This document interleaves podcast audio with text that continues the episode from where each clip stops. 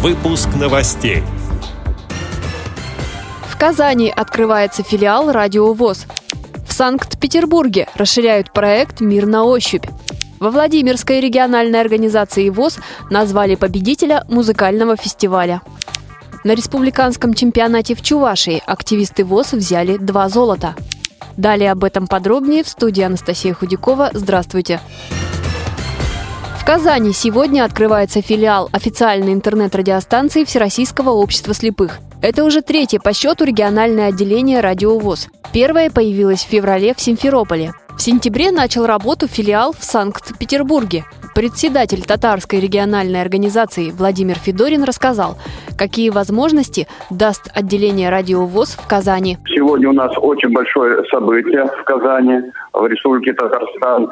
У нас открывается а, филиал студии радиовоз и это очень здорово. В нашей региональной организации насчитывается около 6 тысяч членов ВОЗ.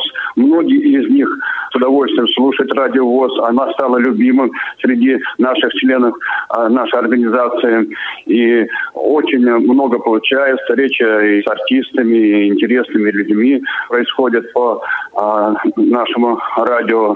То, что у нас создается филиал, я думаю, это даст нам больше возможности и представлять интересы через радиовоз нашей организации, показывать наших а, интересных людей, рассказывать о наших программах, как татарской региональной организации, как о программах Республики Татарстан, а, направленных на социальную защиту инвалидов. Это, я считаю, очень важно, и мы будем этим активно пользоваться. И, конечно, большое спасибо а, КСРК, Радио ВОЗ, что нашли искать возможность сделать такой у нас филиал.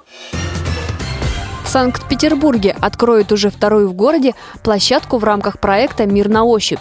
Необычное интерактивное пространство, где незрячие гиды учат зрячих людей жить в темноте, появится в январе. Первая образовательно-развлекательная площадка открылась в 2015 году. За нынешний год ее посетили 50 тысяч человек. Мир на ощупь имитирует один день из жизни незрячего. В обстановке жилой квартиры человек выходит на улицу, пытается отыскать нужные продукты на рынке, заходит в кафе и так далее. Все это реализовано в пяти помещениях площадью 516 квадратных метров. В полной темноте там проходят не только экскурсии, но и квесты, а также бизнес-тренинги. В компании работают 25 инвалидов, в том числе с проблемами зрения. С появлением второй площадки организаторы намерены еще глубже представить жизнь незрячих. Там можно будет приготовить пищу в темноте, посетить тактильный музей с картинами, скульптурами и макетами петербургских достопримечательностей, поучаствовать в мастер-классе по лепке и рисованию в темноте, сообщает портал «Деловой Петербург». Во Владимирской региональной организации ВОЗ состоялся областной фестиваль с песней по родной земле. В эстрадном конкурсе участвовали более 50 инвалидов по зрению из восьми местных организаций. Свои таланты они показали в двух номинациях – солисты-исполнители и ансамбли.